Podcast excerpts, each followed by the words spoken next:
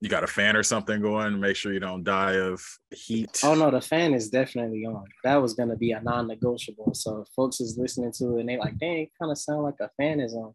A fan is on to prevent death. Yeah, it's funny. I, am happy the recording already started because that was something I was going to for sure message mention when I started the podcast. I was like, yo, if y'all hear, if y'all listening, and y'all like, dang, they got this fan on in the background. Yes, we do. It is hot. and I'll be mm-hmm. damned if we do this podcast burning up. Just nah, y'all gonna hear some fan in the background. Look, I was almost, I was getting my hair twisted yesterday. No, and this is this is no, no cap. I really almost passed out, bro. I, I really almost passed out. Like I got, I was, I was like, my my forehead got high, and I was like, huh, kind of, kind of feeling a little lightheaded here. Uh, like a, I need some water. I really almost passed out. I was like, oh my god, had to get that fan on, bro. This is some serious yeah. heat, man it's a little too serious a heat though. Like, like it got without central air though. Like, I mean, if we had central air that could, you know, circulate air, I feel like it, it wouldn't be as bad. You know what I'm saying? But it's just that lack of being able to circulate air. It's just kind of criminal. It's, it is. They should have canceled schools today. To be honest. Yeah, you you are right. Um, let's go ahead and get into it. Welcome, welcome to Natural Nonsense. Uh, it is it is your host Kyler Nathan and Andre Thompson reporting live from from hell with this heat.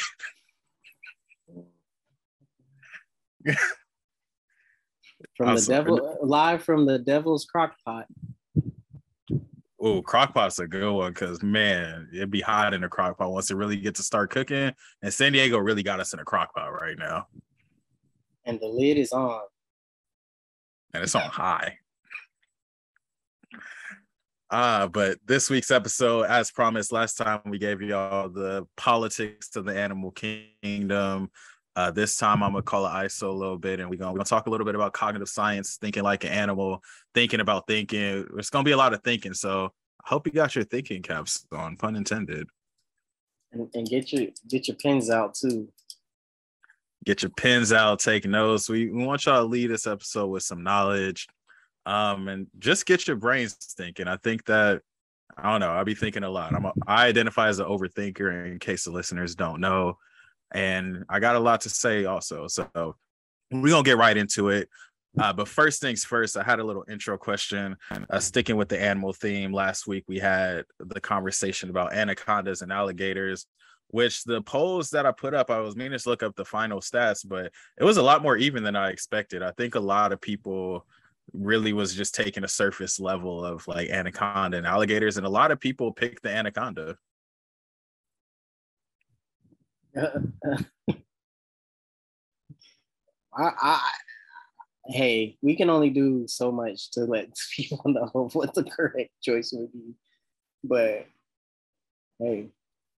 Hey, uh, I'm with it. But today's question if you could safely, and that is a key operative word here, like safely, if you could safely hang out with one type of animal for a day, which animal would you pick and why? And I'm gonna let you go first.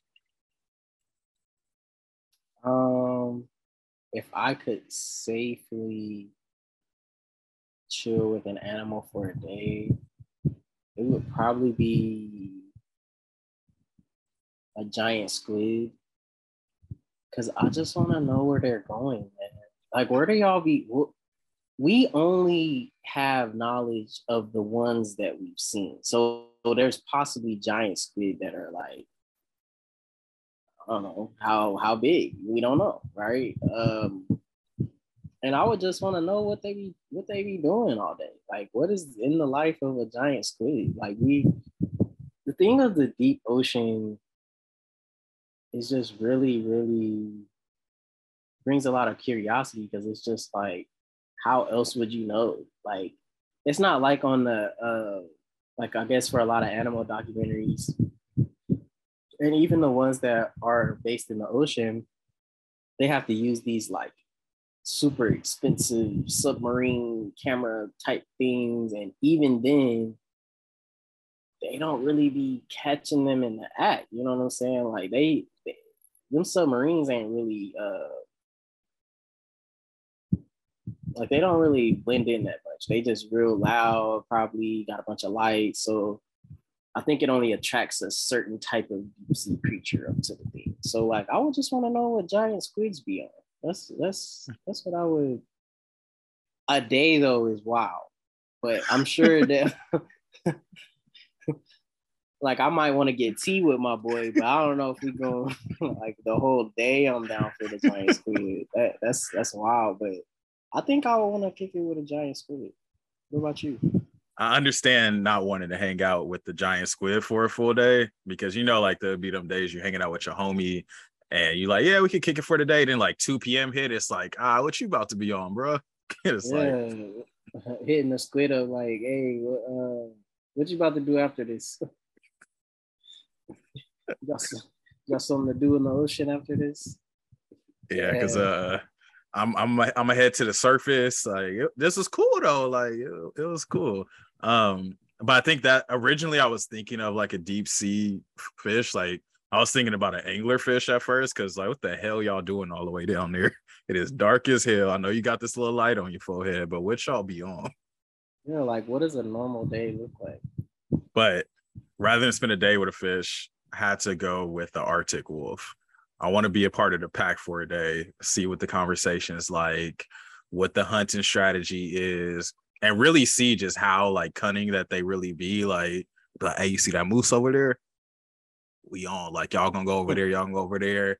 Cause like I said, it's safely hang out. So like I'm gonna be safe and whatnot, but I'm really trying to see how they strategize, how they get down, what they talking about.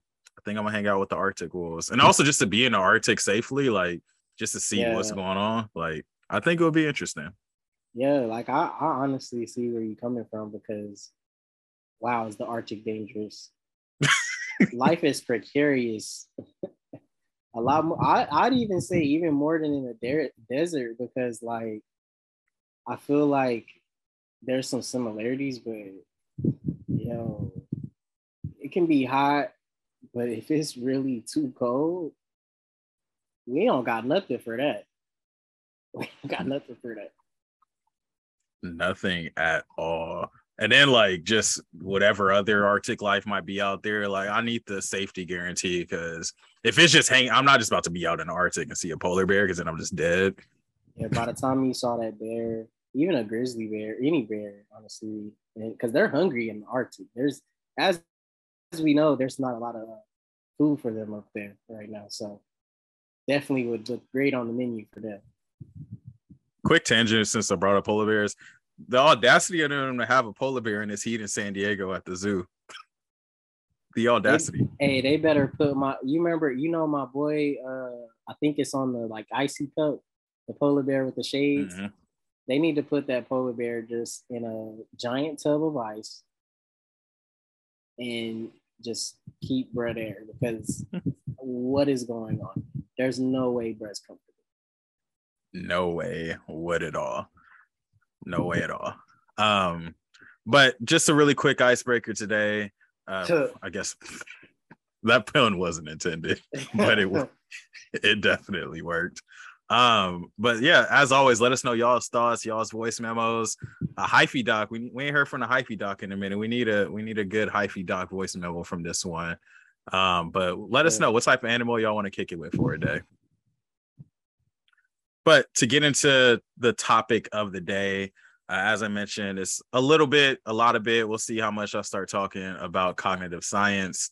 Uh, we're going to touch on a lot of different topics. Uh, for those y'all who don't know, uh, cognitive science is the science of the mind. It's like a sandwich between psychology and neuroscience.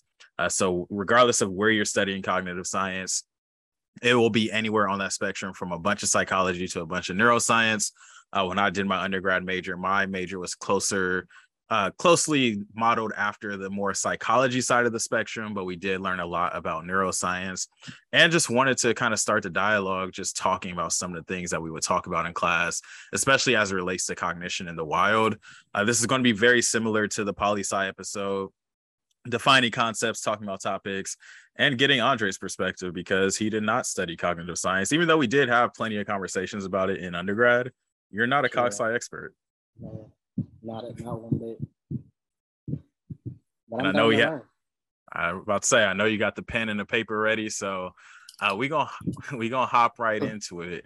Uh, but first things first, um, a lot of people don't know this, but UC San Diego is really like a hotspot for cognitive science. They had the first cognitive science department in the world, and one of their researchers Edwin Hutchins is like a very big pillar in the cognitive science world of science and research. And he wrote this book called Cognition in the Wild, which was based off of his theory of distributed cognition. And essentially, what Edwin Hutchins' book is about, he analyzes a naval ship and just how much thought and distributed thinking takes place on a Navy ship to make that ship function. Like all the different people on board, uh, specifically, I think he was focused like in the command center of it and like what information is being shared, who knows this information, how does this information all play a role in the Navy ship being able to navigate where it's going. And so, distributed cognition as a concept is a collection of individuals and artifacts and their relations to each other in a particular work practice, as well as a computational perspective towards goal based activity systems. And this is kind of going to be the basis of the conversation overall today because when you look at nature when you look at the animal kingdom it's really a system of people of individuals of objects in nature that are all contributing to one specific goal.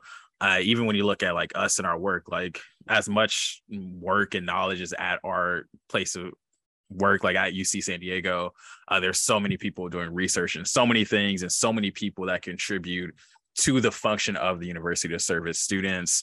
Uh, all that goes into like bringing in a new class of students. Distributed cognition is kind of a theory that is an umbrella for all that. So before I even get into the weeds, what are your thoughts on just like distributed cognition in general as like a concept? I mean, from how it's being described, I think it just relates all the way back to just like kind of when we was having conversations about why community care is important because um you know I've I've said this a lot but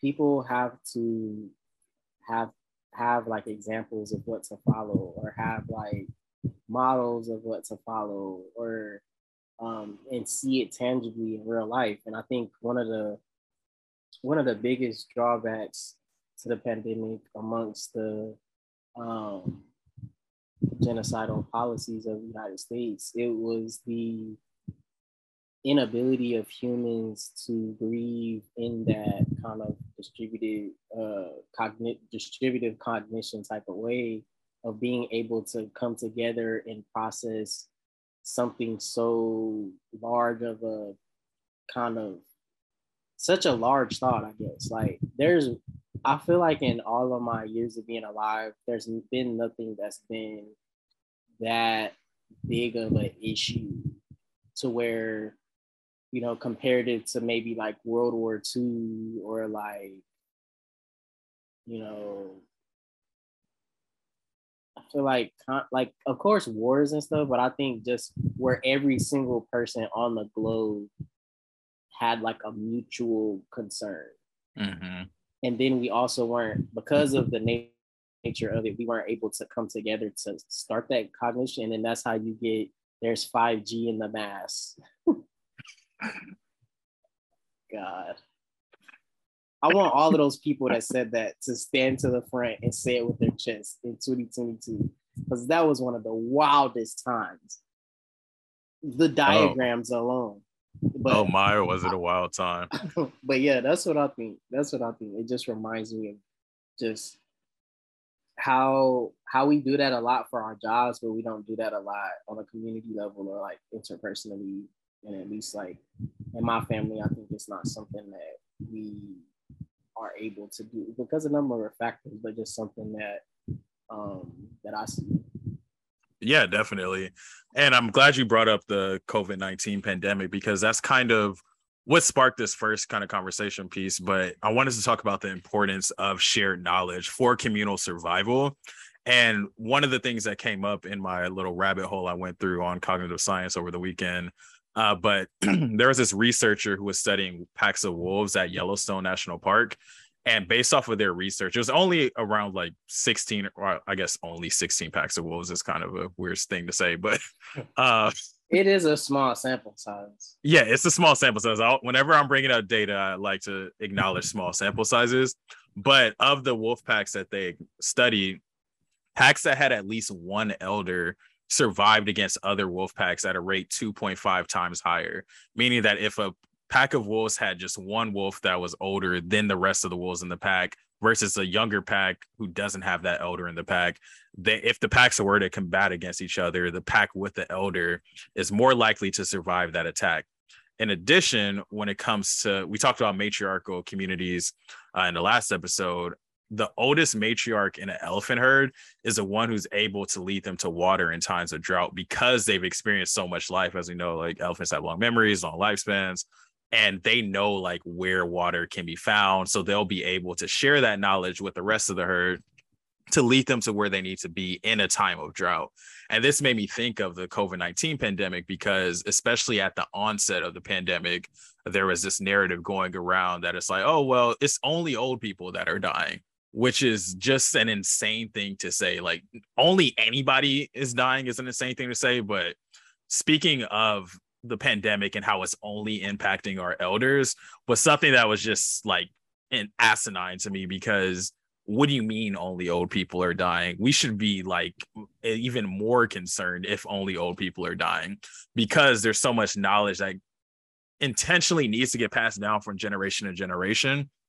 And I think the pandemic highlighted just the lack of concern we have for some elders in today's time, as well as just how inaccessible the world is for our elder communities. Like whether it's scanning QR codes at restaurants to view menus or only being able to engage with stuff online. So, uh, with these two like animal examples and the COVID 19 pandemic, I just wanted to get your thoughts on how like shared knowledge has changed over time and how the pandemic kind of brought to light a lot of people's insane feelings about like the older generations. Yeah, this is this is this is good right here. So basically, like what the first thing that I thought of was my grandma because she has a garden back back home with all types of vegetables, plants, flowers, banana trees, all type of stuff she got in her garden.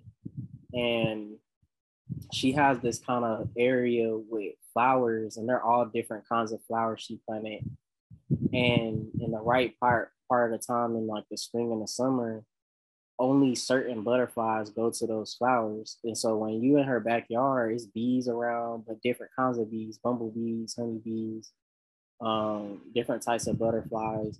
And it looks fake. Like it, it it legit looks fake. Like it looks like something out of alice in wonderland but it's in the middle of my grandma's backyard. But she just has a knowledge of the plants and I asked her, I'm like, hey, grandma, like, whoa, you got this written down anywhere? And she was like, no, I just noticed. I'm just like, yo, we gonna have to write this down because, and she knows how to make wine um, from fruit and stuff like that. I made some wine with her. Um, but that's where that shared knowledge comes in. I'd be willing to go out there in the dirt. I'd be willing to go cut up the strawberries and make the wine and stuff and do all the hard work, lifting this and doing that. And I think that's the that's that gap that I think generationally uh, oppressors have found a way to create schisms between our generations. Like they label people boomers and then they label people generation X and then millennials and then generation Z.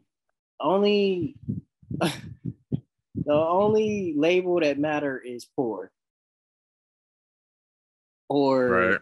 black or and add add add different identifier from because a lot of those experiences, yes, they're valid, but they're so surface level that it don't actually mean anything. Like, so what if somebody in Gen Z or is into TikTok and they record?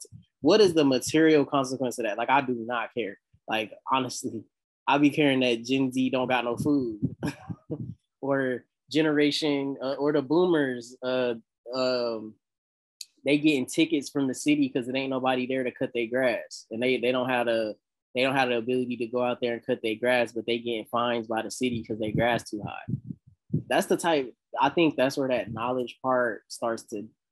They created schisms on purpose to keep mm-hmm. us unable to progress, and we need all ages involved, all knowledge of all parts, because like my baby sister, she she grew up on TikTok. That's all. She ain't had no MySpace. She ain't had nothing like that. So if it's something to do with TikTok, she know she knows some stuff. She she knows some stuff on TikTok now, and it's letting people be in that position and having a role.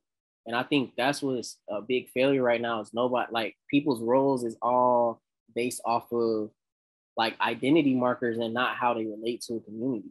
Like, mm-hmm. and I think you know that the old people are only the old people are dying. Like, that's just such a heavy statement because it's like, for one, it's not true. but yeah. for like, but for two, like the idea that you know people are discardable just because they become a certain age is really violent to me.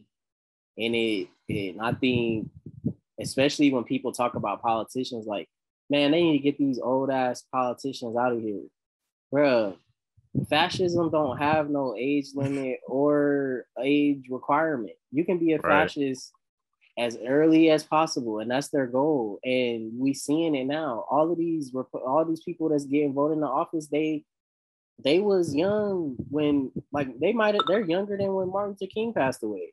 So when people are just so attached to age, meaning um, lack of knowledge, it's really mm-hmm. strange to me because I look at a lot of my elders as people that I I get information from. Like I be if I got a question, I call my mom or I call my grandma or I, I look to elders to guide. And it's it's not accepting everything at face value because hey, I'm not gonna do that now. Like I'll, I'll be messed up. But I think just being in that place of like looking at elders, looking at how everybody has a role, and seeing how that's such a distant part of my experience being away from my family because I think that's the thing that makes it hardest. Because, like you saying, like they don't be catching up on Instagram. I'll be sending my nope. grandma videos though. Like I, will be downloading videos and stuff off my story, and I'll I'll text them to my grandma, and you know, but that, that's another thing of why sometimes it's weird when people be saying happy birthday today to somebody and they post it on Instagram. Like, I mean, they ain't got no IG, so like, are you gonna send the picture to them or like, what is this? What is this engagement for? Like, do you want us to tell them happy birthday? But it's just something that I think is interesting of just that those schisms that oppressors create between the different um, ages and the different generations in order to keep us from connecting because it's a lot of stuff, especially with plants and that I've learned from my grandma that don't got nothing and it's not gonna be in no book. She's like, yeah, um, you know how to when you're supposed to water a pot, if if you try to move it and it move a lot, then it's it needs some water. If it don't, then don't water Or yeah. if you rub the leaves of this plant, this is how you know how it smell. Or if you rub the leaves of this, this is how you know it's this. Or it's just little things like that that you know I think that's why I'm really big on wanting to farm and wanting to get back into doing that because the average age of a farmer, bro, is 56. Wow, the average, the average age. So wow. That's even a part of the eldership part right there of just, oh, that's what old people do. And then I see so many, it's been so many black farms that's lost their farms because they ain't had people that's, you know, young, willing to take on that mantle of, you know, keeping those things going. And I think the only the, uh, part of that shared knowledge is sharing food. So that's why why I'm, I'm really big and wanted to get involved with that because there's a knowledge there that we're gonna need because this earth is dying. Yeah, and we're gonna need this knowledge if we're gonna eat. Like, period. I, I'm really sure of that. Oh yeah, absolutely. Um, and I want to touch on a couple of things that you said because uh, kind of like how like our grandparents aren't necessarily seeing what's on Instagram. They also when they go to when my grandma going to make her sweet potato pie, she ain't going on YouTube to search uh, best sweet potato pie recipe. She know the ingredients that she used. She know that they work. She need the specific brand. It got to come in the carton, not the can. You blend it till it's a certain consistency. You could just tell. They give you a very specific, like, yeah, got to be the orange color of this specific thing. You cook it until you feel like it's ready. And those are the types of things that you just know based off of experience. And in uh, Hutchins Cognition in the Wild, some of that was talking about like those who had like higher rankings on a naval ship they've been in these situations a number of times before so they have knowledge across time across generations and they know how to convey that information and when information is important and when is that information important and then going to the uh back to the wolf example of survival with only one more elder in the pack I can't tell you how differently I would navigate the city of Los Angeles, California, if it wasn't for the old heads saying where to be, where not to be, what colors to wear, what colors not to wear. Because it, I'm sure somebody's created some type of internet like blog on what colors to wear where in neighborhoods. But I appreciate that knowledge from my elders who's like, oh, you going over on so and so and so and so? Oh, you might want to change shirts. Noted. Thank you. Because I'm not Googling that. Yeah, and I think what you're talking about too is just the intimacy of the knowledge. Like, yeah. because I care about you, I'm sharing knowledge with you. And we're in this time where people are proudly stating they don't read. with their chest. I don't read books. But you're supposed to be but you but people think they can oh I'm, I'm i need to be in this debate. I need to go back and forth someone but i'm not even going to commit to the intimacy of learning and learning that learning this in order to help the next person next to me and not necessarily for my own benefit. Because then you ask somebody what they read oh yeah I, I i'm about to get into insert capitalist venture.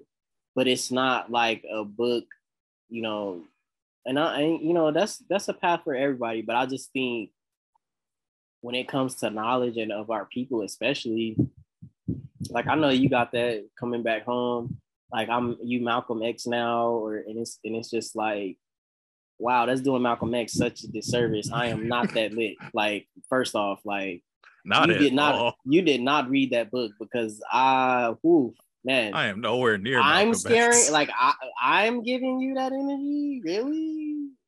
I don't wow. even like talking to people. I ain't Malcolm X. Oh, but it's just even that like approach to knowledge itself is like, oh wow, you're you're.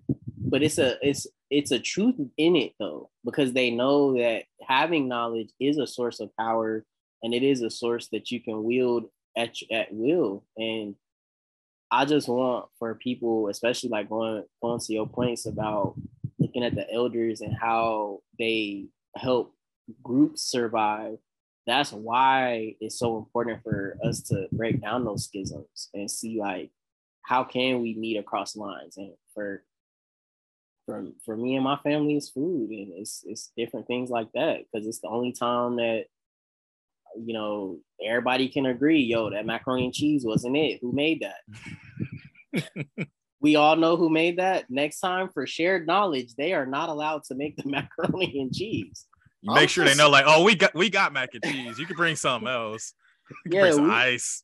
Yeah, we need we definitely need drinks. So you you're on drinks until further notice. That, but I think that's necessary because that makes the whole time more enjoyable for everybody. But I think on a bigger scale and a more macro scale, like how how do we come together for our elders and make sure that they're protected and feel safe, but also being an open reception for their knowledge? Because I think sometimes I noticed it a lot because maybe I'm from the South, so elders have a much bigger position, I would say, than more, um, I guess, more uh, populated cities and stuff mm-hmm. like that, there's just an innate level of like just overall strong-willed power that whoever the elder is get a say so. Nah, we ain't putting barbecue on the ribs.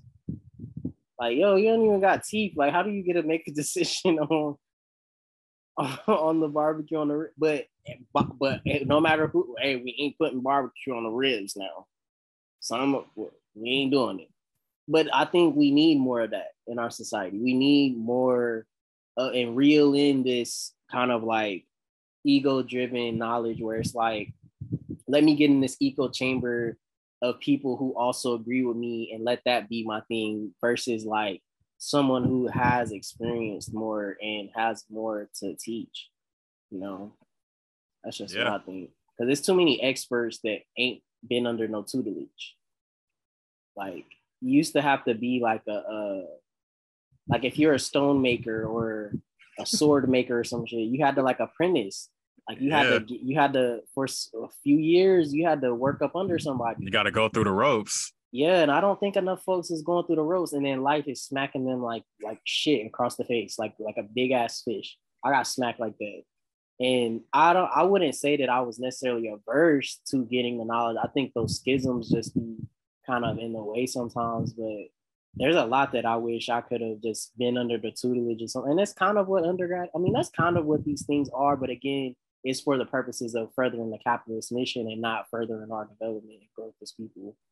Yeah, and that's why I think it's really important for people to use the platforms that they have and connect with people in the way they wanted to connect. Uh, that's kind of why I was excited to be able to talk about like poli sci and cog sci on a podcast. Because am I really going to take the time to sit and explain cognitive science to everybody I come across in my neighborhood? No. I I literally do not have time, and I quite frankly, that doesn't sound like a fun use of my time. But to be able to point people to like, yeah, this is a structured conversation that I was having, talking about some of these things that you wanted to know about. That's a little bit more digestible way to talk about it because as important as it is to receive and learn from our elders, I think it's also important for us to share our knowledge up the totem pole of generations too, yeah. because we have access to different knowledge different perspectives and I don't think that, and this is something that I'll probably get into a little bit more in the second part of the episode, but I don't think you can ever fully say you're knowledgeable about something until you also hear like how other perspectives and environments and experiences view that knowledge because I can know all I want about cognitive science as how it pertains to my lived experiences, but how this plays to somebody who grew up in LA in the 50s and 60s might be completely different and they have different knowledge not necessarily saying correct or incorrect but different knowledge that should help better inform how what i've learned has an impact on the world. Because you brought up like serving the capitalist engine edwin hutchins ain't a, he ain't black. Like there's there's so much that we learn from non-black perspectives non-black people that it's important to take what you learn and see how that applies to the community that you come from. For sure for sure. And I think that's a very big part of the shared knowledge because there's so many scientists, astronomers, uh, engineers. Man, how many engineers I know that with some duct tape and can fix something on a car? That's engineering. Yeah. But it doesn't engineering by a different name. It doesn't get the validity because um once the distributed cognition of blackness and black people is often mined and siphoned but it's not valued. Yeah, that's real. Cause yeah, we could probably have a whole episode on like hood engineering and like because it just comes from a place of having to make things happen and get things done. But we are going, I commit to saving that for another episode. I do want to transition to talk a little bit about social cognition and body language. So, cognition in general is just kind of like related to the mind processes. So, social cognition is looking at how thinking and thinking about thinking applies in social situations. And one of the ways that social cognition comes up a lot is in body language and social cues. I wanted to specifically talk about body language though, because one of the more interesting studies that I'll never forget from undergrad is about the waggle dance in bees. And for those of y'all who have not heard about the bees waggle dance, I forget if it's a specific species of bees or not, but essentially there's a type of bees that when they're the hive's going out to look for flowers and nectar and whatnot, they're going out in a number of different directions to once again distribute the cognition because bees don't have they don't have like cell phones so where they can see like where the hotspots are to find nectar. But what they do is they go out in a number of different locations. And when the bees find something, they come back to the hive and they do this little waggle dance, which is a series of body movements in a particular direction for a specific length of time that lets the hive know where the flowers that they found are, where they can find a source of nectar. And so, what the waggle dance is, they're wiggling in the direction of the source in relation to where the sun is. So, if the sun's like due north, on the horizon, it will and the flowers are east, the waggle dance will be like east of the sun. So they know that you fly in this direction to get to the source. And then how long they do the dance for is relatively how far away the source is. So they do all that just in like a two to five second dance, but that's sharing so much knowledge within the hive. And that adds on shared knowledge and distributed cognition because this is just ingrained in bees to know like what this waggle dance is, how to do it. And that's a way that they communicate. Whereas we only really think of the sound bees make, like the buzzing they make. But this dance is an inaudible way that they communicate with each other to serve a vital function of the hive. Um, so I wanted to just get your thoughts on that briefly. Like, have you heard of the waggle dance before? Like, is there like stuff that you form connections with? Like, you be waggle dancing? I think we all be waggle dancing. Nah, I've I've heard of um, the way scout bees um, are how they inform the hive with information um, like of basically where to like where's a good place to put the hive like whenever they're um what is it called? Whenever they're not hiving but they're ah, it's it's like a word for it but yeah. it's basically like where they start to um, swarm. When bees swarm, basically when they're swarming, it means they're looking for a new hive. And so I know that they had the communication that way, but I didn't know about the waggle dance and like how the information is traveled that way. Um, I think the first thing that it made me think of was Sankofa, like the mm. Sankofa bird. And for the listeners, uh, if you don't know what Sankofa means, um, it's an African word from the Akan tribe in, in Ghana. And the symbol basically means it is not taboo to fetch what is at risk of being left behind.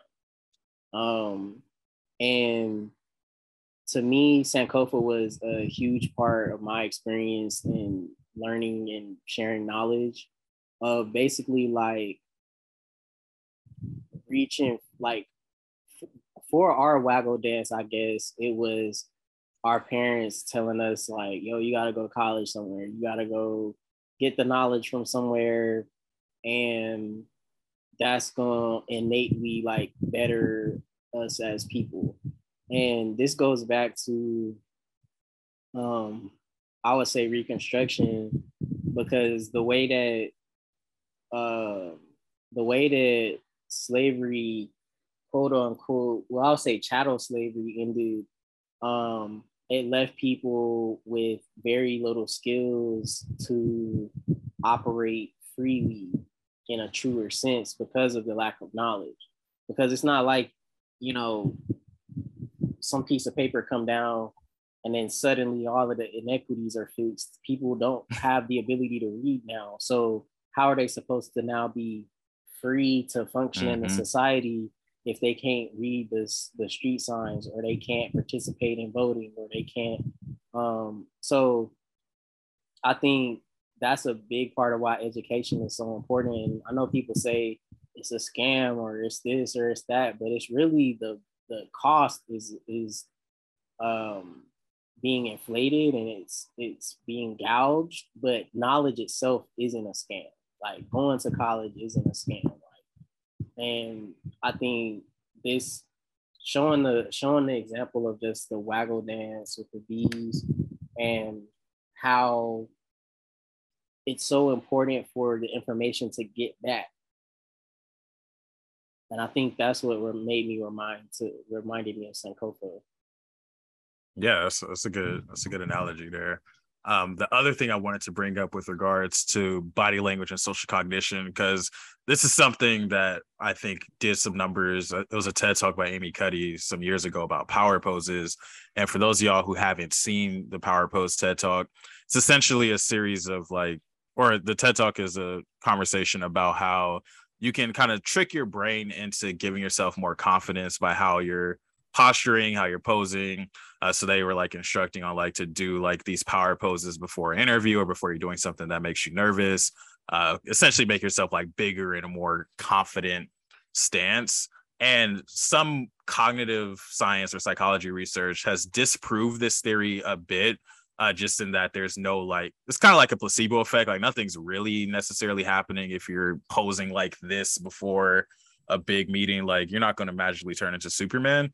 However, I think that there's more to it than just being a black and white yes or no, because one, I think power poses in general are kind of modeled after how white men hold themselves in spaces and the yeah the power that they how they are showing their power in spaces um which the, is the probably white part was was was uh silent it was in parentheses it was just silent the white, white power white poses. something to think about. Yeah, just something. A lot of overseer energy there. It's a lot of overseer energy because it's like, oh, like make yourself the biggest person in the room. Like make sure you really portray your white male privilege. Essentially, is what the power poses were saying, and some people believe the power pose because they tried it and it worked. And what I wanted to bring this up for is just the power that mind and body can have in unison with each other. Because even though power poses are flawed as an idea, it can still be true that giving yourself these bodily poses can lead to some additional confidence. But I think it's more so unpacking that and understanding why. Like, what is this doing for your brain?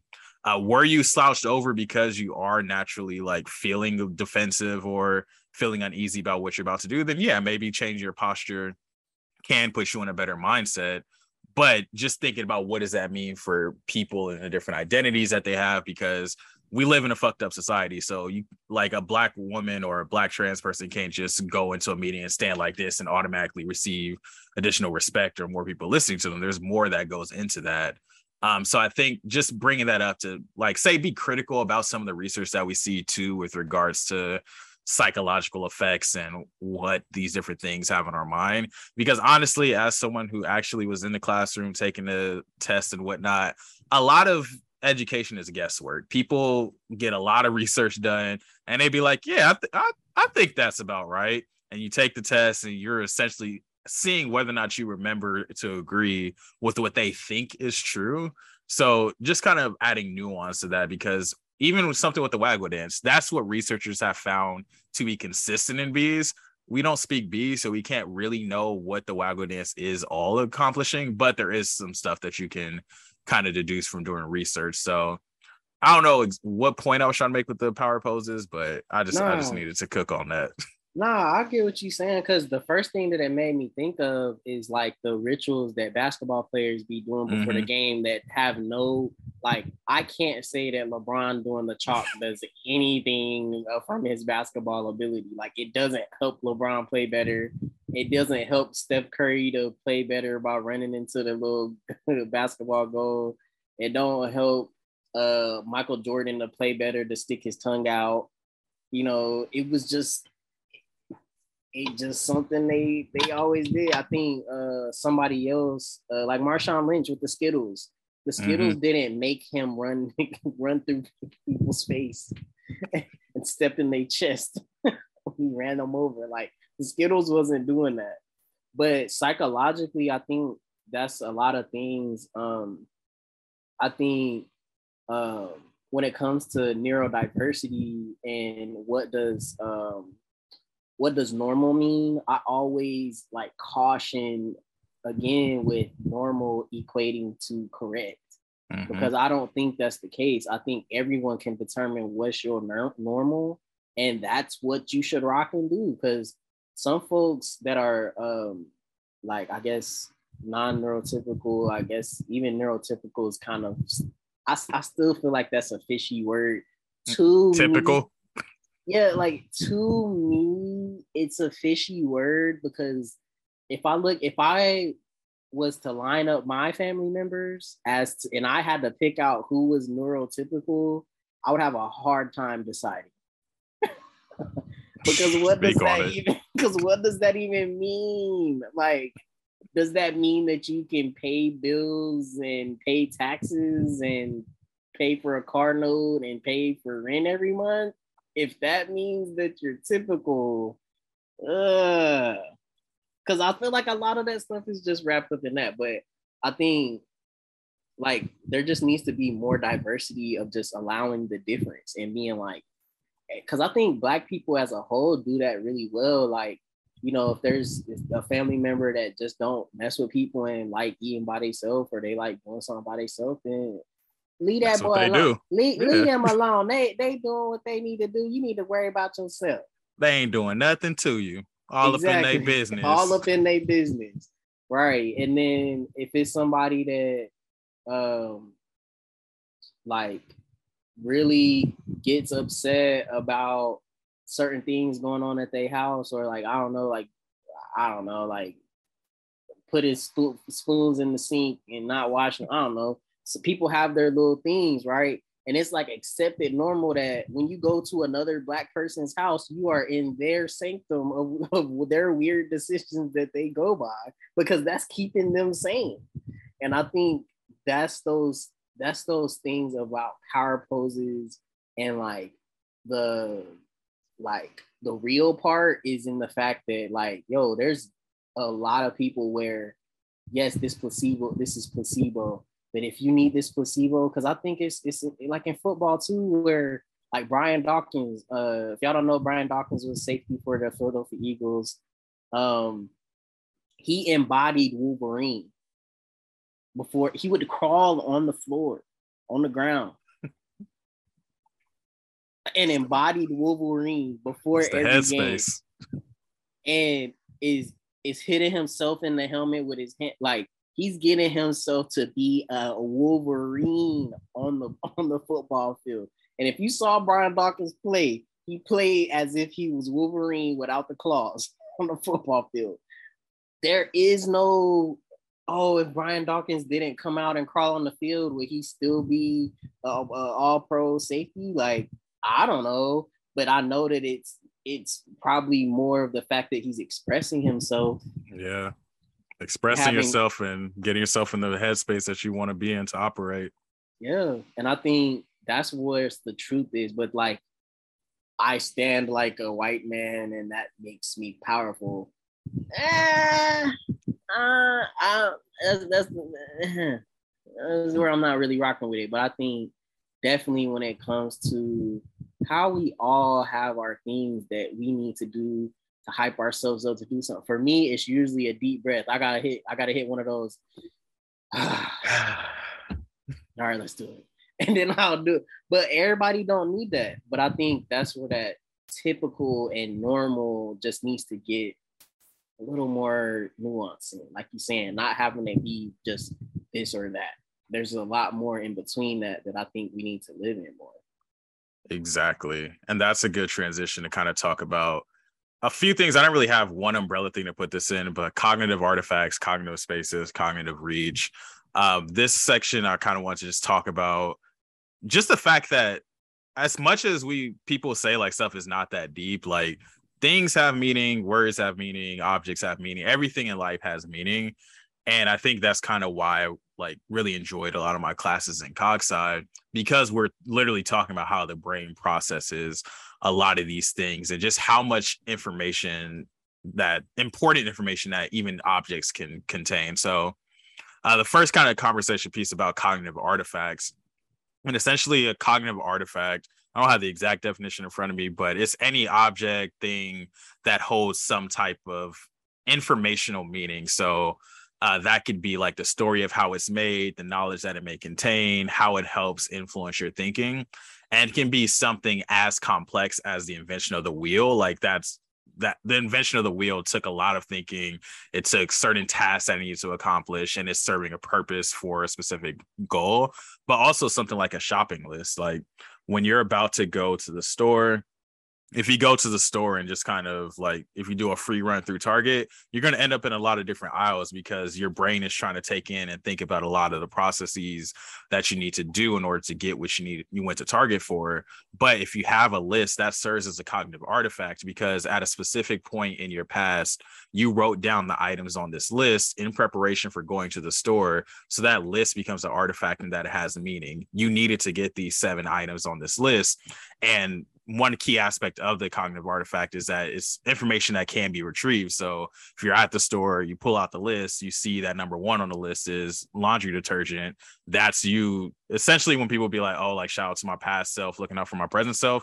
That's what cognitive artifacts do. Like you setting up some future you or some future other person to be able to maximize the information from that artifact, which is why I think it's really cool to hear about like what things people find important or what items in their house are really important to them just because there's so much more information in different items depending on who's holding it. Like for example and this is kind of just freestyling but i have this obsidian piece that someone gifted to me and for some people it's just a rock. For some people it's a black rock. For me it's like symbolic of a lot. It's Obsidian is a protective stone. Those of y'all who know I'm a poet, I have a book called Obsidian. So that Obsidian stone means a lot more to me specifically than it would for you. But even as my friend, it holds additional meaning to you because you know more about me. So uh just kind of yeah, cognitive artifacts. What are your thoughts? Are there any cognitive artifacts in your viewpoint or things that yeah. you hold symbolic significance for? Yeah, like so I think the first thing it made me think of is how this is another thing that's been cheapened, and cheapened is a specific word, like made to not be as important. And it's like taking pictures. Bro, when they first came out with cameras, it used to take people like an hour in the to get to get one blurry ass picture, but they were like, fucking let's rock.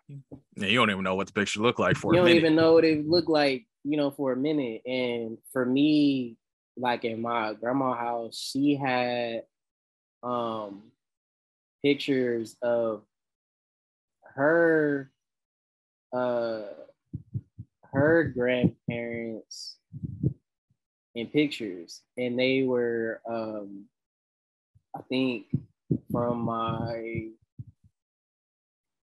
grandma's maternal side and her grandma was in the picture, and then no, like wait, her well, my grandma's grandma was in the picture, and then my grandma's grandma was in the picture. Well, my great grandma's grandma was in the picture, and um, they're 100% Blackfoot Indian, and it's a picture that's been in my house, my grandma's house, as long as I've grown up, and it just showed me the power of this, like again, taking that picture for evidence sake. Who is in this picture? Mm-hmm. Why do we have it? Because without that picture, I don't think we would know what they look like. Yeah. And on that very simple level of knowing what someone looks like to see a lineage is a very important picture. And that's why there's hieroglyphics. That's why there's cave paintings. That's why there's all of these different things. It's an important part of human nature to want to connect to the past and connect to what was before you in order to inform your future.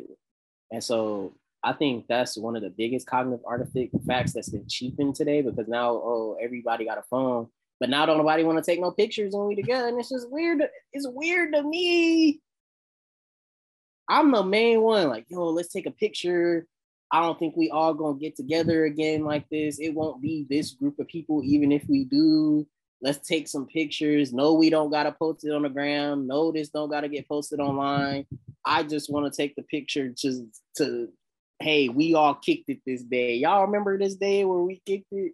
That's why I like taking pictures. But it's been something that I recognize that I have to be a lot more forward about than I did like when I was a kid because with the disposable cameras and then the cameras that it was separate, it was almost like oh, so you're not, I have a camera. You know what I'm saying? That's what people yeah. would say at a party or a family function, like, oh, I got a camera, we gotta take some pictures. And then you just you grabbed random cousin that was right here, random cousin that was right here. Family pig. All right. Yeah, all right. Good picture, y'all. And then at the end of that one cookout, it's hundreds of pictures Mhm. of people in moments where they was all like, oh, we was playing cards right there. Or, oh, you they dropped the wings, or all of these moments and memories of connectedness are remembered through that artifact. And I think it's just been something that's just lives in people's photo album on their phone, Yep. but it's not in the way of because now it's just an all-star reel of just like, oh, how can I show my highlight tape, my best pictures of myself, um, my best moments, uh, my best angles, uh, my best outfits. Um, I can't, I it can't even be a picture of me laughing too hard or something with my teeth showing because I don't like that.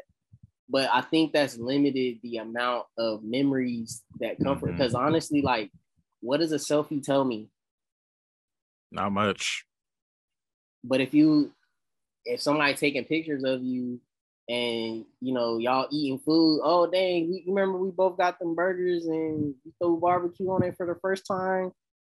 That's that's now a memory that you can share with people, and I think that's how my family passed down knowledge is through the photo album that my grandma had. Like, this your uncle so and so. He there. Here's his kids. They're about 20 now, but this is what they look like as kids. So then maybe if you met them, oh, I remember seeing you in the photo album, your Mhm. family. And I just think that's a really big missing part of the artifacts piece. And then I'm gonna say one more thing because it definitely relates to it. So my grandma, she decided to interview my great grandpa one day Oh wow. um, in the 90s and she recorded it on audio on a cassette tape. And um, I used the cassette tape because I know my grandma had it. And I listened to the cassette tape of the interview. My grandma was asking, What was it like in the Great Depression? What was it like growing up um, in the South? What was it like um, like having to be in the war and being black in the war and what what did racism look like when you was over there? And he had all of these profound answers to the questions. He was like, "Oh no, we was back there to try that racist stuff you want to. You you'll be you'll be back home very shortly." Because there were just little things like that where like they had those experiences that they were able to pick up on. And then as she's interviewing them, um, I'm listening to the tape. There's like a little baby in the background and Oh, then wow. like kind of like kind of making fuss or making noise. And my grandma, she's like, Andre, settle down now. and I just take the earphones off. I'm like, because I'm like, wait a minute, because I'm I'm using this as a portion of my uh, ethnographic research for McNair Yeah. and to be in that moment of like dang like i was there when this interview was happening but now Yeah. i'm here in this context Listening like, to it. listening to it Oh, that's that's wild. that was some deep stuff and so when you was talking about just like cognitive artifacts and like spaces and importance of places smells and colors i think that's an aspect to my upbringing that was so key because we didn't have nothing else there was nothing else you had Yeah. that and that was your way to learn and i think that was something that i'll always cherish um and look and just be really cognitive of going forward of just like i want to take a picture like when we went we went uh, i think it was one of the first times we went to lunch together since the pandemic started and I was, bro we gotta get a pic like we ain't got no Yeah. pic like and it's just something that's just stayed with me and i didn't realize that it was with me since i I was like a toddler basically. And then my great grandpa was there too. And he passed away when I was like six or seven. So like the fact that I was, you know, interacting with I, I don't know what I was doing, but I was just interacting with the history as it was being told is just I It's a don't know, it's a lot. lot of exceptions in there, but Yeah, I, I love that. Um, it's funny because this isn't the first time you've gone on wax talking about your love for pictures. Because I did that Black at UCSD documentary, and that was one of the main things you mentioned was your love for pictures and capturing moments. And those are our cognitive artifacts. Um, cognitive artifacts. I want to touch on memory palaces really quick because um, I know we've already been talking a little long, but I think this is something. It's probably the coolest thing I learned in undergrad, honestly um, because I wrote on here an importance of places, smells, and colors because when your brain is encoding memories, the more the way the brain works, like there's this phrase called like neurons that wire together, fire together, because there's so many different neurons, which are the cells in the brain that are taking in information at any given time. And all of that information is contributing to whether or not a group of neurons fire or activate, uh, which means that all this information is coming in that leads to your brain thinking a thought. So when it comes to memories, you have what's actually happening, you have where you are, there's cells in your brain that are encoding exactly where you are in space. Uh, there's cells from your nasal cavity that are encoding like the smells you're smelling, there's auditory canal, like stuff that's you're hearing, colors that you're seeing. All of these things fire up our memories, which is why each of us have very distinctive relationships with different smells, different colors. Like if you were to smell some lavender right now, that would take you back to a place or a time or multiple places or times. If you smell some incense burning, that's going to take you back to some specific place. If you see Carolina blue, that's going to mean something different for you than it, would mean for another person. All these different things play a role in how our memories are encoded and our brain's ability to retrieve those memories. And so, and I forget which class it was, but they were talking about memory palaces as a tool for effectively remembering list of items or just any type of list of things. So, what a memory palace is is it's a place that you've been to. So, you think of like a childhood home or a house you lived for a long time, anywhere that you have like back of your hand knowledge of like you know where the stove's at you know where the bed's at and so mentally what they have you do is imagine that you're at the front door of whatever place this is and just take notes of like big pieces of furniture, big objects. So, like in my living room right now, if this were to be my memory palace, I know my TV is right here, the couch is right here. I turn the corner, I'm in the bedroom, the bed's right there. Turn another corner, my closet's right there, the fridge is right there. And what you do is you place whatever you're trying to remember onto objects in that room. So, let's say you were trying to remember a list of um, animals that you want to go see at the zoo you encode like a dog, or I guess a dog wouldn't be at the zoo, but a cheetah on your TV, a lion on the couch, uh, panda on your bed. And when you're trying to retrieve those memories, because it's a place that you know, if you practice the memory palace enough, you're going to visual or mentally be walking through that house. And it's like, okay, when I enter the house on the right's the TV, what's on the TV? Earlier, you encoded a cheetah onto that TV. So it's easier for you to remember that cheetah. What's next in the room? The couch. What did I put on the couch? The lion. What's in the bedroom? The panda.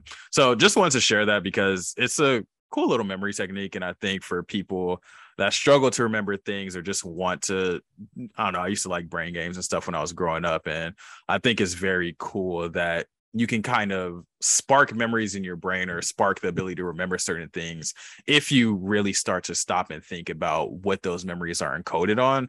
And one last thing I'll say about this maybe studying cognitive science made me a better person at remembering stuff too because i have a really good memory and i think it's because i've thought so much about how we remember stuff and had to be tested on that shit. So like i literally was remembering you had to remember remembering. Exactly so I, mm-hmm. when i when stuff happens i really be remembering and i think that's also why time is so important to me because i really be knowing like what time this thing is happening so like all that's encoded in memory but I don't know. What's your thoughts on memory palaces before Man, you get into the last part? The the thing that I first thought of is like when I lose something and, and like the act of retracing my steps. It's it's literally what you talked about. Like, okay, I walked in the room, I went to the left, and then oh, I tripped, and then I started tying my shoe because I my shoe late, and then you, you following all those steps, and then wow, the key is under the shoe thing because you mm-hmm. accidentally kicked it when you was trying to tie your shoe, but you didn't notice that at the time. So I think um, it's definitely something that I think has had I've done before, but I don't think I think calling it a memory palace definitely is something that is interesting for me because of the just many places I've lived right many places that you know maybe even if i didn't change schools but i just moved houses like so i think it's something that's really challenging for me sometimes because i'm trying to like be in multiple mm-hmm. houses of memory and then trying to also match that up with the time period instead of it usually being like because one of the only places that's been foundational is my grandma's house like my whole life And so outside of that, there isn't really another place that I have true long-term memories of really. And so that's kind of like a foundation of where a lot of my kind of core memories and why I always go back home and why yeah. I go home and I go see my grandma because it, it's like a part of restorative nature to me. And why I think um, when we lose people that pass away and or, or pass on, um, it's challenging to breathe through it because it's like a door closed on like a palace in a way. It's not just yeah. like they're not there no more, but it's like wherever they did live is just not gonna be that no more because now that painting that was on that wall somebody moved it now or they the couch that they had they got rid of that couch and it's a new couch or they painted the walls a different color or a whole new family lives there now. So like i think that's something that makes it challenging for me but it's something i definitely relate to. Yeah and that's real and i think the like the grieving process that really comes into play when it comes to the different areas of your brain that fire when you're thinking of different things and memories uh, because if you're used to being at a certain house with certain people there the absence of that person takes away from some of the memories or it makes it makes you feel weird because your brain is trying to fill in gaps. Um even like going to UCSD and like the people that aren't at UCSD anymore is just like ah like this feel a little bit different and it's literally your brain processing it because your hippocampus which is the area that is part of the memory processing and the reason i remember this is because my teacher said that you'll never forget when you saw that hippo on campus. So that's how you always know what the hippocampus has to do with memories. Um, but it literally has place cells that fire specifically when you're at specific locations. So if you're at a specific person's house those place cells are firing because you're at the house, which might cause other memories to fire in your brain. And if you're not getting that same stimuli from that person's absence or from that picture being moved, it all plays a role in how we think. And just going back to why I wanted to talk about like just how we think, I think it's important to give language to some of these things because I feel like this can prevent people from getting gaslit a lot too. When it's like, nah, like this is literally a cognitive function for my brain to think this way. It's not like me making something up where I'm not just overthinking something. Like sometimes things do be that deep. And I think that's the theme of this episode. Things do be that deep sometimes. Things do be that deep. For real, because I think as long as like because this is what I always tell people. If it didn't come to your mind, then it wouldn't be relevant. Yeah. You, no matter how small it is the fact that something small came to your mind out of the millions and millions and millions of information that we take in each day, like just now I was walking on the sidewalk and I saw hella dog shit that people didn't pick up. But I don't give a damn about that in three days, but I might remember something small like, oh, did I forget to say thank you to somebody? Like, oh, yeah. You know what I'm saying? But that's that's because if it didn't come to our mind, then it wouldn't be important it wouldn't and I, I always try to make sure even when I work with students or I work with anybody, like especially if it's small, what can I do? Because it's small. So if it's small, what can be done to, you know, help that out? Versus like kind of minimizing the small things as like, oh, well, it's not that deep. There's more serious things going on.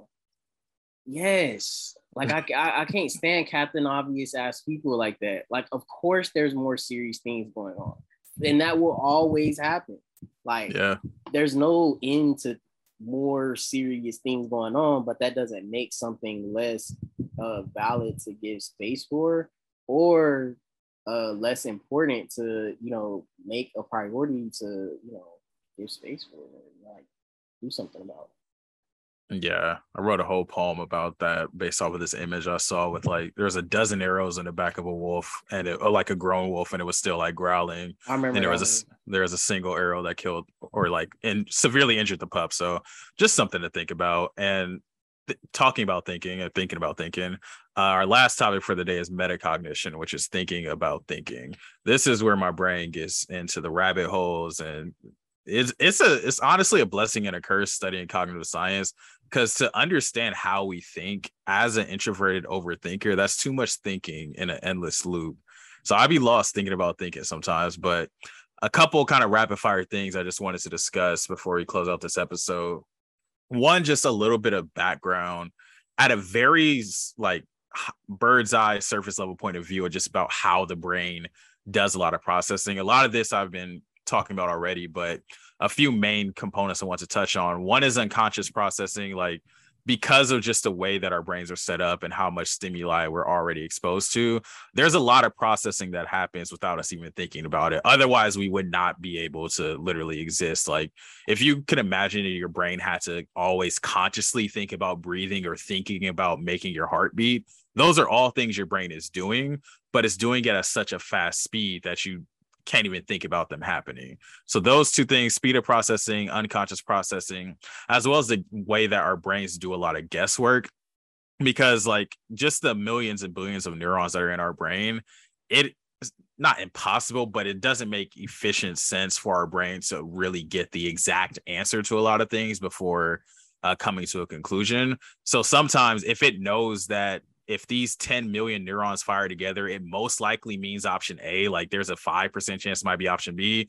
The brain is more than likely just going to guess that it's option A. And the reason I bring all of that up is I feel like we all know how, like, we all know we have thoughts and how fast people can think. But when you really break down to like the individual components of how we think, that really shows in policy, that shows in implicit bias, that shows in accessibility, because people who aren't trained to think in inclusive ways and diverse, equitable ways, their brains are doing guesswork that is inherently problematic because they haven't wired their brain to think a certain way. And so, three areas of impact I want to discuss, starting with implicit bias. There's this test, this research experiment where they show uh, participants a series of different faces and they rate the attractiveness of the face and most of the faces that were stereotypically more attractive and had more symmetrical features they more symmetrical features led to more attractive ratings as well as it led to participants trusting that person more within the experiment. Of course the experience more level or more multi-layered than that but the, in essence it was about attractiveness symmetry and trust and just thinking about how race can play a role in that and how like if you have a group of racist white people taking this test what else are they unconsciously processing that is also leading to some of these decisions? What else aren't they considering? And i brought all this together to bring up something that's happening in our country today in jackson mississippi and they're like just disgusting water supply and the negligence by the government for that water supply. Why don't policymakers think about jackson mississippi when it comes to structure? Because best believe and I mean, this is an extreme example, but if the water quality got anywhere marginally close to going in that direction in La Jolla, California, it will be fixed in 35 minutes. There will be money specifically dedicated to figuring that out and getting it done. But when you have a place like Jackson, Mississippi, people don't care. Why is that? Why do you think that is? Oh, that wasn't rhetorical. I got I, I got a I got a list for you. So just think the thinking about thinking thing, that was my first thought of just like, okay, what is unconscious processing and what are all these things and how does that come to, into socialization? And how folks trying to punish each other for how they were socialized instead of the systems themselves that individualistic kind of like going after the low hanging fruit or the person that you have access to instead of the real contributors to that unconscious processing if like you know especially when it comes i, I say it the most when it comes to um like uh kids and toys and stuff. They watching spongebob on a commercial is showing them 40 million toys. So like is it that kids only like toys or they only like video games? Or is it that they're being marketed to by billionaires that want mm-hmm. you to spend their money on them I, a bunch of kids like my my little brother like loves animals. He's he's had pet lizards, pet frogs. That ain't got nothing to do with no phone screen. But ask anybody, and that goes back to that um that part about like the the generational schisms. Oh, all these young people they only want to be on their phones, and that and that goes kind of back into that. But I think the to answer your question, that it's possible because people have made it a implicit nature that suffering is what black people do. And that's especially black people from the south. Yep. and that's why people that are have migrated from the south try their hardest to disassociate with what being a black person from the south is because this is a part of it. And also i would say just in general impoverished areas because it's water apartheid. Like that's what this is in jackson mississippi and it's the same as in flint michigan as well. Like this is a water apartheid situation in the so-called leader of the free world country. Um, and it, the negligence that it comes to is because people are okay with the city that's mostly black dealing with something like this. They're okay with it.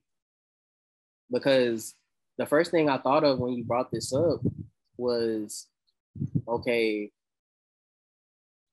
that cathedral the notre dame cathedral that was burning down they got like I think some like two good somewhere around two billion dollars in donations within weeks for a building.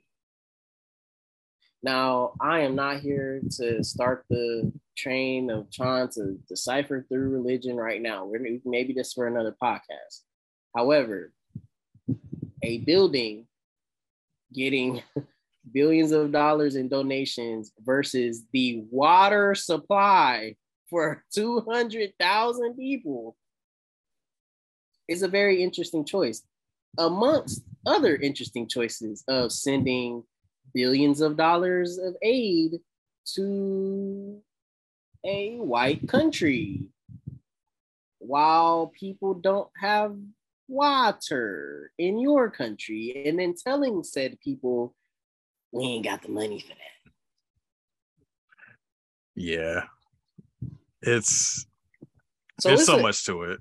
It's a lot to it, and I think especially when you're starting to get into just the uh, like that piece about how that it's unconscious. Like in Kwame Ture said, in order for nonviolence to work, your your enemy has to have a conscience, and the United States has none and I just think that's something that's that kind of goes with, with what's being said here for sure. Yeah, I think you nailed it. I that's why I wanted to bring this all together because I mean, did I like really segue the hell out of attractiveness and symmetry all the way to Jackson, Mississippi? Yeah, but it's important to think about like it's important to understand where implicit bias comes in in the brain and how much of it is unconscious to the point where when people are like, oh, how could they neglect so and so like yeah like they not thinking about it. That's exactly why. They don't give a damn. Like that that's the core of it. And i think that's where it's really important to think about thinking because you talk about poly we talked about poli sci last episode and some of the structures some of the systems at play here and then i think it's also important to think about the thoughts that go into those systems existing and that allow those systems to thrive the second point I want to bring about with regards to impact of thinking about thinking is accessibility. Um, this is something that I feel doesn't get th- thought about enough. And there was this cool kind of, I called it a walkability experiment, but just a f- way of thinking about accessibility from a design perspective that we did in class. And it was like, if you really want to stop and think about how accessible a place is, or just your everyday life is, just imagine if you had to like go about your day-to-day life only walking on your knees without being able to lift your knees up how many places would you not have access to?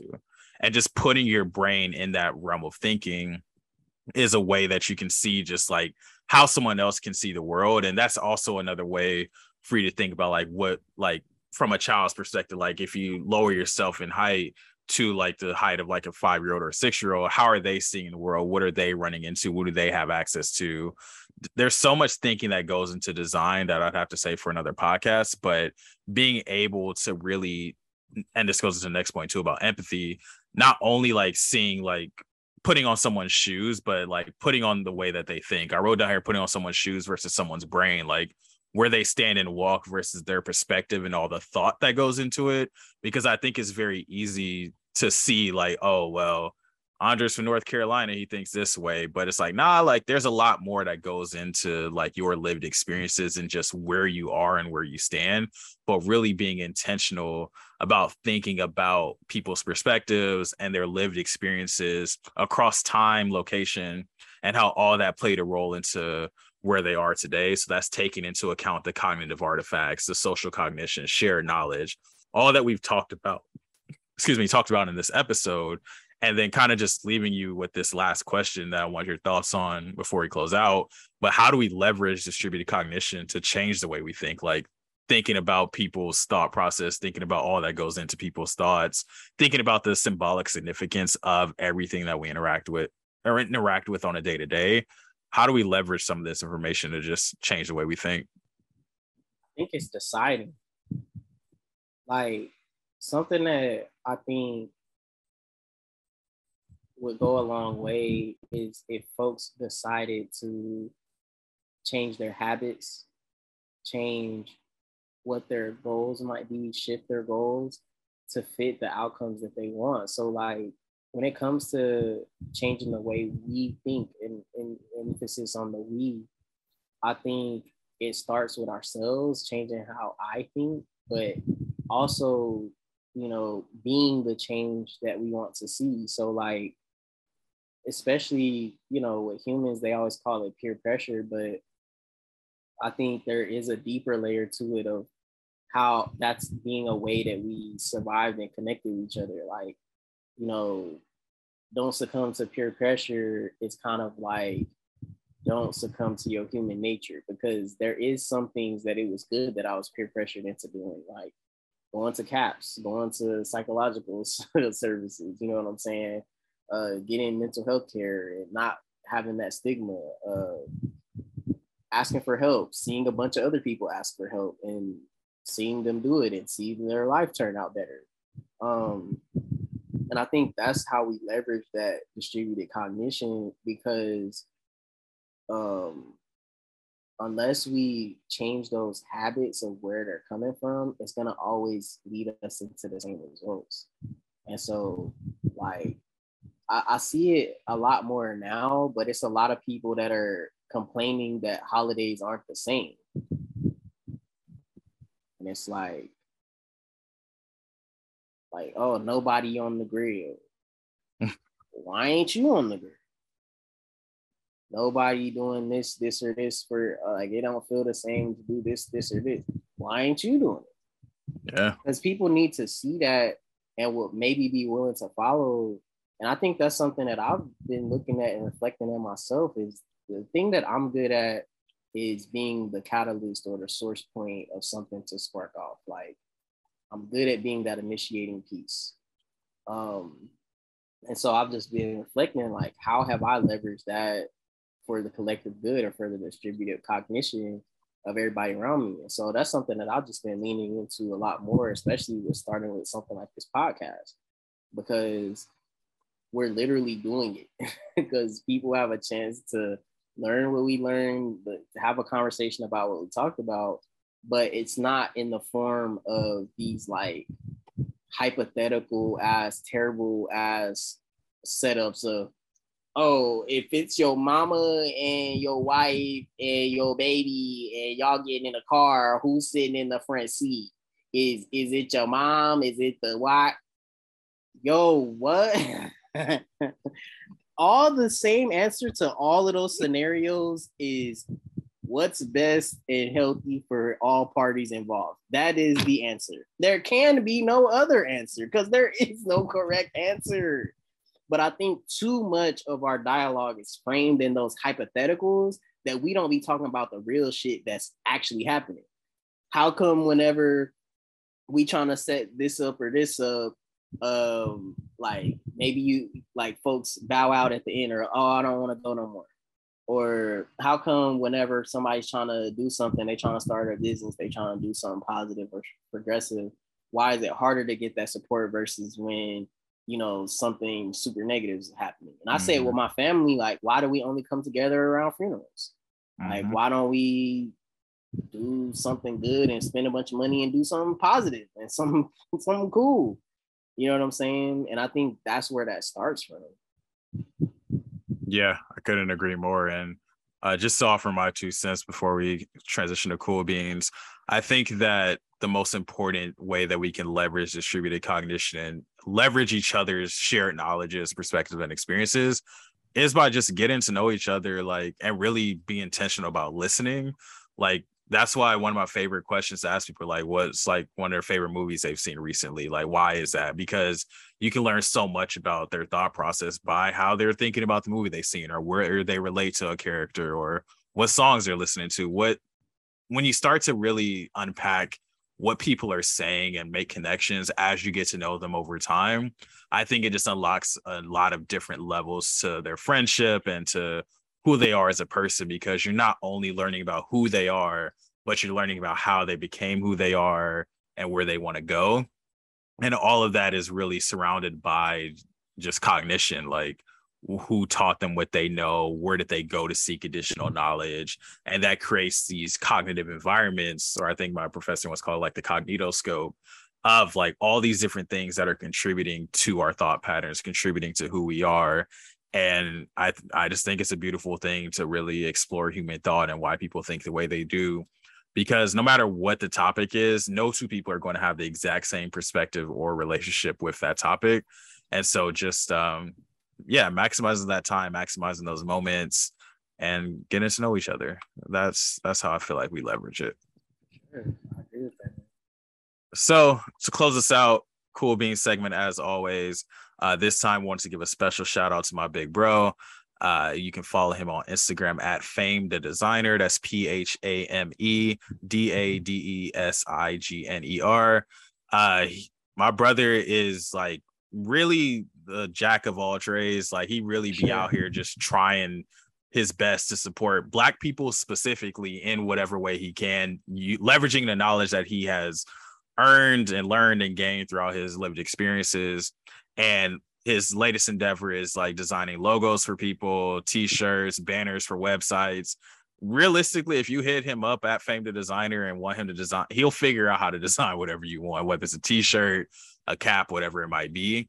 And what I really appreciate is that he really's not doing this just to make money. Like he wants to support people's businesses, uh, support their creative endeavors because some people have the ideas, but maybe they don't have the logo to get them started, or maybe they're just missing a design of a business card to get them started. So if you're a black business or any business for that matter, trying to get your foot off the ground, look for a logo, look for a t-shirt, hit up Phame. Um, he's he's for the people, man. I can't I can't express that enough. And y'all think I be thinking. I can't wait till we get him on this podcast because he be yeah, thinking about sure. thinking about thinking. for sure, definitely gotta get Phame. Like, I feel like, man, just and the designs are dope. The t-shirts are dope, by the way. Like, you know, I think sometimes you know people be just having t-shirts. That is not what's going on here. Whereas real talented, got a bunch of logos, got a bunch of skills.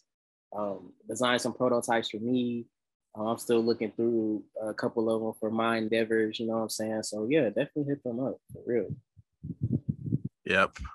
And just want to thank y'all for tuning in to another episode of the Natural Nonsense Podcast. Uh, hopefully y'all learned something. I don't know. Sometimes I be feel like I just be talking, and I like yeah, hope hope y'all picking up what I'm putting down. But regardless, I know Andre was taking notes. I know I'm having a good time, and that's really all that matter. Um, he got the notepad. I'm sure we'll have plenty of conversations about this later too. Uh, but just encouraging y'all to follow us on social media at Nat Nonsense Pod. Uh, leave us a voice message on something you learned. Leave us a voice message on what animal you want to kick it with for a day. Uh, or just talk about a cognitive artifact that's near you right now. Like, I just want to get to know the listeners a little bit engage with y'all, comment on some stuff, share some stuff, like some stuff, leave us a five star rating. If you're feeling real froggy, you can send us a tip, a monetary tip. I, hey, just I'm just a guy throwing it out there. We talked about cog sci. I ain't talked about my master's degree yet. nah, you got that one. That that master's degree is all over this for sure, for sure. But, but yeah, like definitely like find those ways that you leverage your distributive cognition and how that interacts with yourself. And you know, I kind of talked about it from a family sense, but even with your friends or even at work, however it shows up, like and, and own that, own that you have control and that you have agency. Words of wisdom to live by. Uh, don't stop thinking, y'all. Thank y'all for tuning in.